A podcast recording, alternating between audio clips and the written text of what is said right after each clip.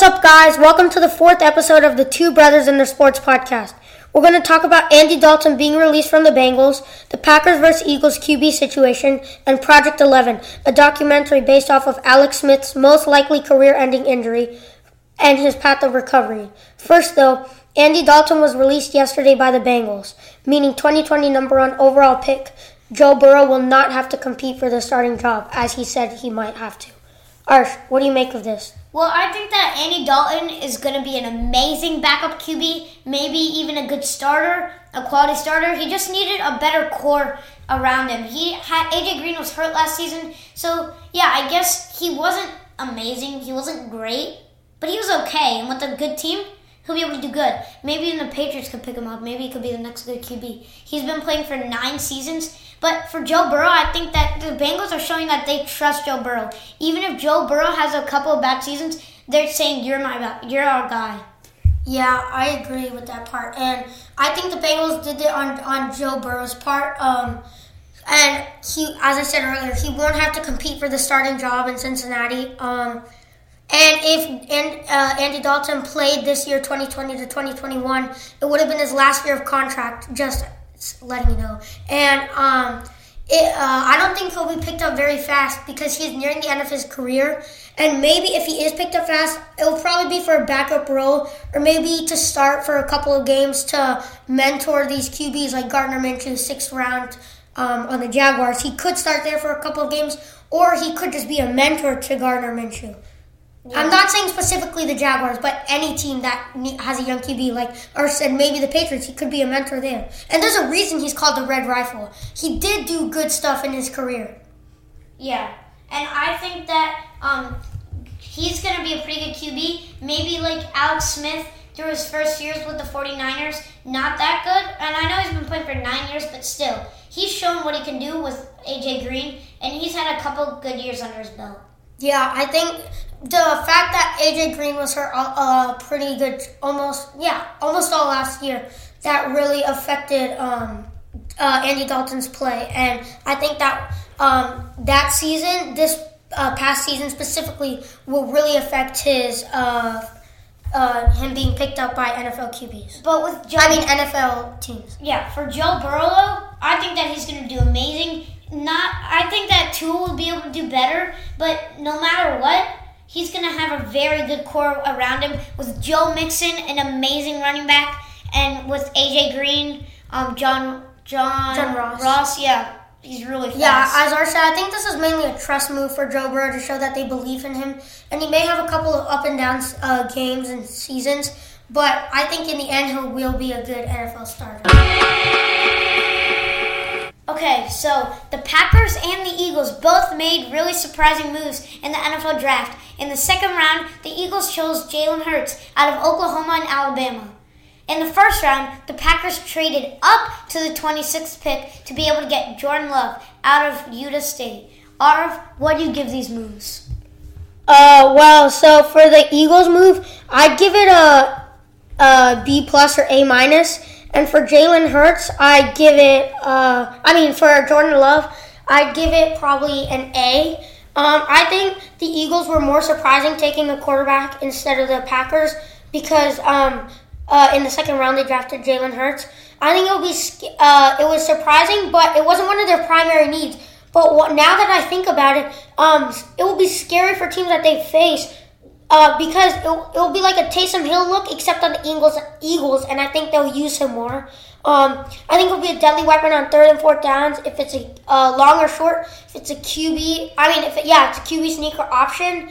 Um, and if he needs to chuck it downfield to protect Carson Wentz, um, and then Carson Wentz playoff runs are usually are always cut short by his injuries. So now they have a young QB that can do a lot of stuff as their backup. And for the Taysom Hill kind of player, I think he'll be a running back and quarterback. I don't think he'll go in at tight end, maybe receiver, but I don't think he'll return punts and kicks. Okay, so what I think is I think that both of these moves were good. I'll start off with the Packers. I think that the Packers made this move because they know that Aaron Rodgers won't be able to play for that long at such a high level. Um, and last year, Aaron Jones just became a superstar. He was amazing, and he carried a lot of the load for the Packers. Not that Aaron Rodgers didn't. because Aaron Rodgers didn't have Davante Adams for that long. But when Aaron Rodgers gets hurt, then or when Aaron Rodgers retires, they have a good QB.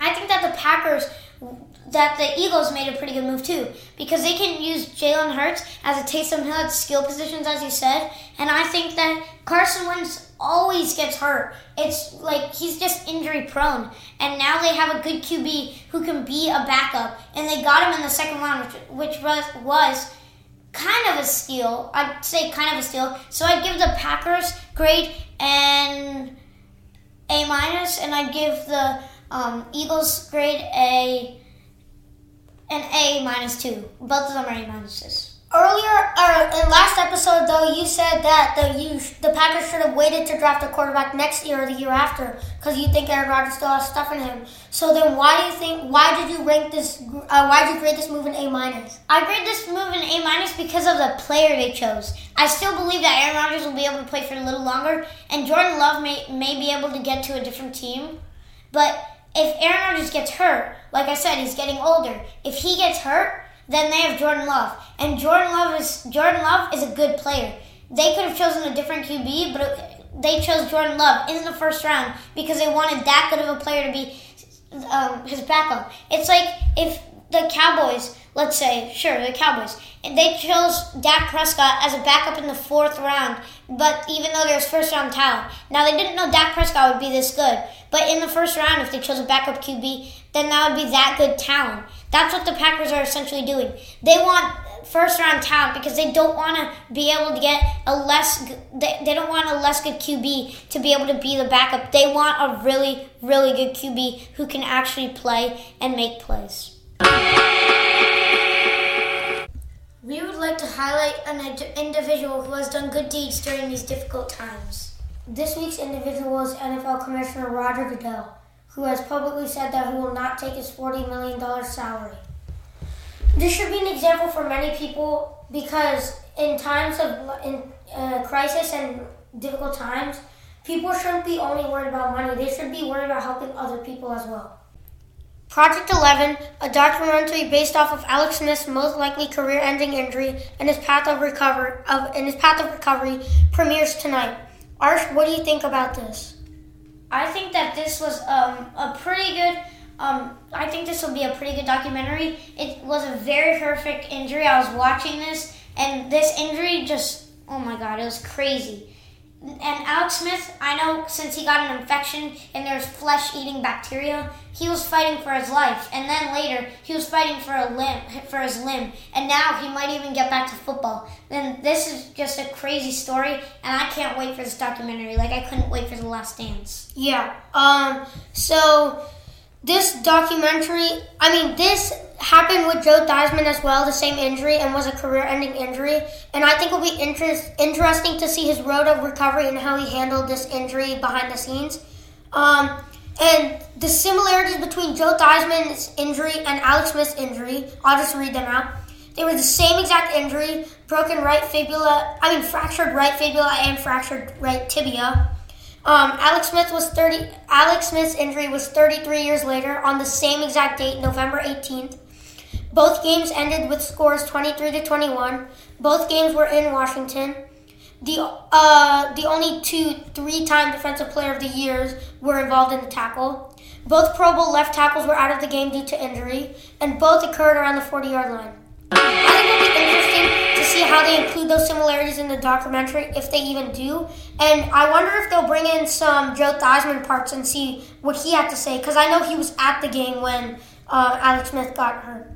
Yeah, I think that this will be a very good documentary, and I just can't wait. Yeah, I'm really excited to see this. Tune in next week for Two Brothers and Their Sports podcast, um, and listen wherever you get your favorite podcast. Thanks.